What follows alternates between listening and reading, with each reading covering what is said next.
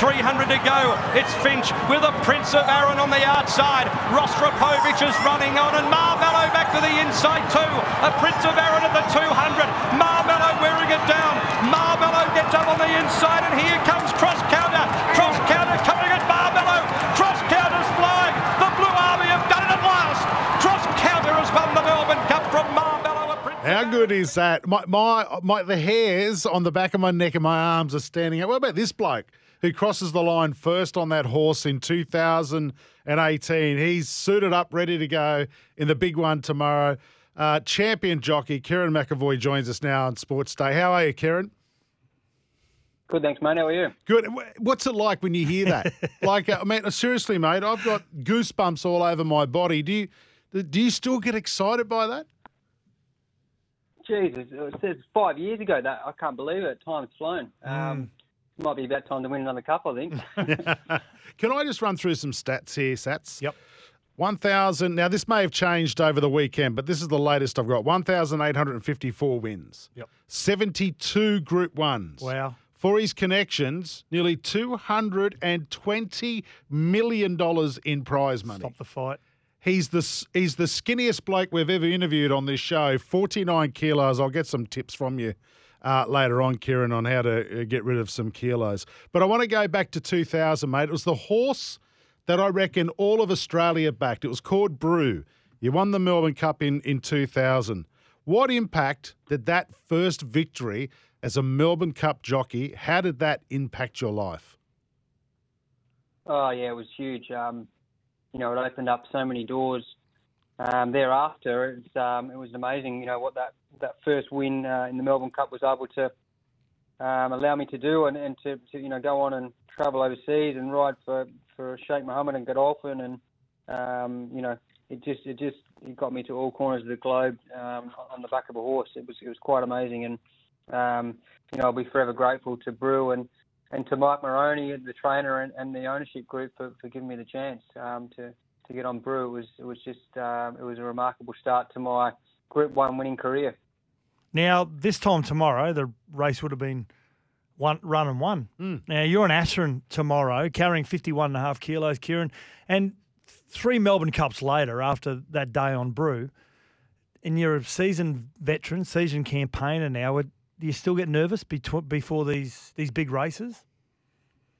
Yeah, you do. You know, you just get nervously excited. I like to call it. It's um, you know, it, it's the the waiting around. I, I'm sure that um, you know AFL footballers and and the like would be exactly the same. It's now you're trying to uh, just tick the time over and, and dot the i's and cross the t's, uh, and you, all you want to do is just get there and, and get the get the game underway. Um, so that's what it's like at the moment. It's um, just uh, just just eagerly awaiting getting there and, and taking part tomorrow and, and the big day. It's um, it's good to still feel the, the fire in the belly and um, and you know feel those little bit of uh, nervous build up. It's, uh, it's it's what keeps you ticking. Now, out of barrier 11, second most successful barrier with seven wins behind barrier number five. Don't put pressure on him. Now, are you superstitious, or are you, is it just more about how you settle a- the horse really early? Yeah, no, not really superstitious with barriers and, and, and, and the like. It's um, yeah, it's going to be an interesting race. Um, uh, the the the draw was quite interesting because the, you've got the two fancied runners in Gold Trip and Vauban. They've drawn really soft in barriers two and three, so that's going to make their job uh, all that little bit easier. Um, so it's uh, yeah, it's all about just trying to get in the best spot you can.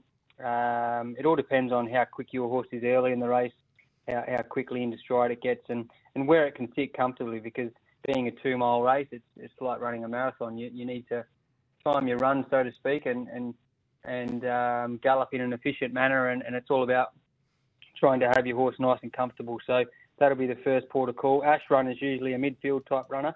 Um, so I'll be, hopefully, uh, we can just have a nice pace. A nice even pace is what everyone would, would be after and, and, and may the best horse win. I think, um, you know, Ashrun has, has come back from a, he had a, a thousand days off the track with a, with a leg uh, injury, a tendon injury, and, and the, the team uh, have done a fantastic job. Chris, uh, Ciaron Maher and Dave Eustace to get him back um, sound and running well, and his his fourth run back will be tomorrow in the cup. So um, I'm, I I think he's, he's trending towards running really well. He's running it once before before he done his injury, and he ran it he ran a tenth Um, so one thing he does do is he, he, he likes Flemington and he, and he stay two miles, which is the distance. So um, Right. fingers crossed he can run a top race.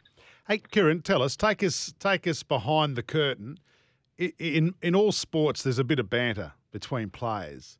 When you're in a race, and particularly a big race like, is there any banter between the jockeys? And if so, who's the biggest pest?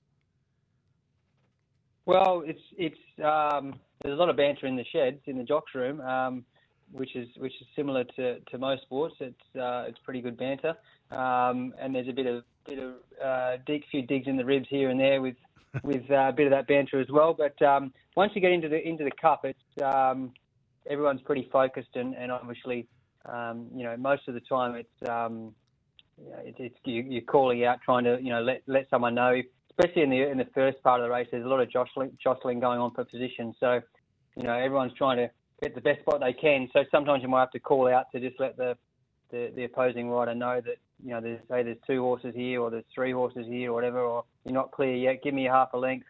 Um, you know, give, give me give me a bit of time. You might just come back a bit to let them slot in or whatever. So um, there's a lot of calling going on, but it's more for safety's sake. And Yeah, right. and um, and then, then obviously once you get to the business end of the race, then it all starts again. So it's um, yeah, it's pretty action packed.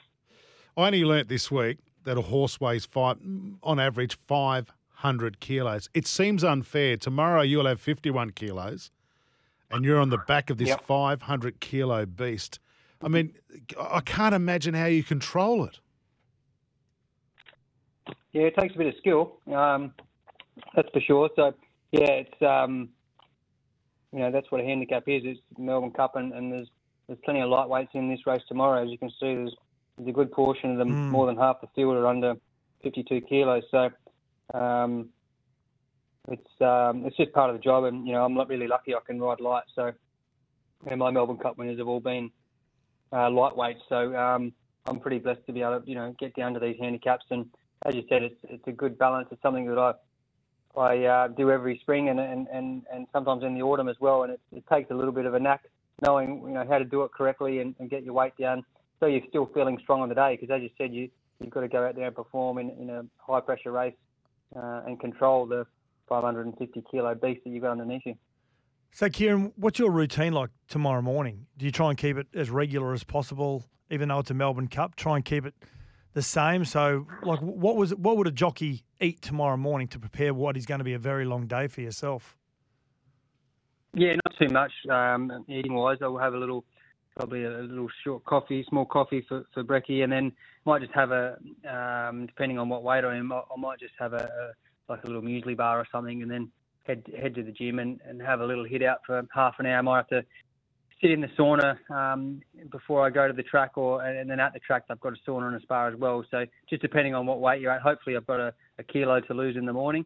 Um, I'll have a little bit of tea tonight, just some fish and stuff for tea, and then and then lose lose the final kilo tomorrow uh, morning. The race, my, my light ride's not till the cup in, you know, three o'clock. So you just got to time yourself right, because obviously, unlike boxes where they can weigh in and then go and fill up again, we have to obviously stay stay light and, and until you know the, the race is completed or the race day is completed, so to speak. So yeah, just a normal routine and um, you know get there nice and early and and um, I hate rushing around through traffic and that. So I'm not in till race six, but I'll try and get there early just to beat all the traffic. So we know there's obviously another big day on Thursday, um, but if you win with Ashrun tomorrow, will you will you splurge out a bit after? Will you maybe Yeah, how's that night look? will you have a hamburger and some chips, or how'll that look? Oh, I'll be, I'll be, I'll be eating. If he happen to win, I'll be eating and a fair bit of drinking. Don't worry.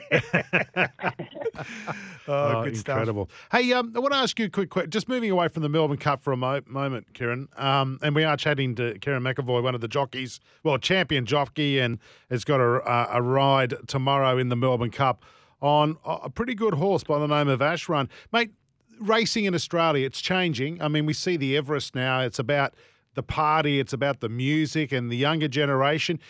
Is it heading in the right direction? Well, I think so. I mean, it's about getting um, the one thing that we, we didn't want to do is, is sit on our hands and and um, you know lose participants um, you know to, to other to other industries and um, it's all about getting the young people back to the track. You know, um, more often than not, you go to the races and, and the crowds were um, you know, full of older people, the older generation. So it's all about getting the youngsters back to the track and, and getting them, you know, and, you know, in, involved in our sport and enjoying the sport and and um, you know, hopefully that then um, you know the, the crowds keep coming back. So one thing that I know Peter V'landys has done, and and, and I know that Racing Victoria have sort of followed suit, is just put on a bit of a party and a bit of a bit of a Mm. you know the music and, and the theatre and, and, and, and good food and it's all about um, you know trying to engage with the younger audience and I think that's what racing needs to do. Everything needs to adapt and change and uh, I think racing have, have been on the front foot in the last five or six or ten years in, in doing so and um, you know I know that our, our, our racing uh, brand and, and the level of prize money has been fantastic um, in New South Wales and in in in in, um, in Victoria as well. And it's not just the, the top level racing that that's that's uh, been uh, advantaged by the prize money. It's it's grassroots level as well, which is fantastic. So um, that's great to see that you know it's, it's getting down to the bottom level, the, the grass level, grassroots level of racing as well. Kerrin, we've just got to teach the horses how to take selfies now, and we're set. hey? well, there's there's lots of uh, if you check on Twitter, there's there's lots of uh, horse videos and horse pictures, and everyone's getting a, a post up about uh, the big cup tomorrow. So um, yeah, it's going to be a great day. I've got, I just got to ask one more because this this fascinates me, and we're talking about it off the air. Some of the international horses struggle when they come here. It's whether they get spooked by the crowd or what the noise on that Flemington Straight. How loud is it, Kerrin? Can you hear it when you're riding? You know what? Funnily enough, you actually can't. You you know you're so focused on um, the race itself and, and what your horse is doing and what's happening around you that you, I ended up sort of blocking it out. So it's not till you stop and, and you can hear the noise and it, it actually it's, it's always interesting because uh, you know a lot of the time the overseas horses and sometimes even the locals they aren't used to the big um, rocket raucous you know local crowd and um, the two Irish horses tomorrow that are well featured in the betting I'm going to be really taking a close interest um, in how they handle the preparation because if it's if it's going to be 30 degrees there tomorrow, um, they they could just feel the heat. So if you're backing those horses, I'd just keep a close eye on them how they how they're parading in their preliminary before before the race. All right, we'll let you go and get uh, the fish into you. Uh, good luck tomorrow on Ashrun in the big race, the Melbourne Cup. Uh, mate, it's been a pleasure talking to. Your, your, mate, your successful jockey, as I said, 72 Group 1s. Sats, this bloke knows how to greet the judges. Kerrin McEvoy, good luck tomorrow in the big one, mate. No worries. Thanks, boys.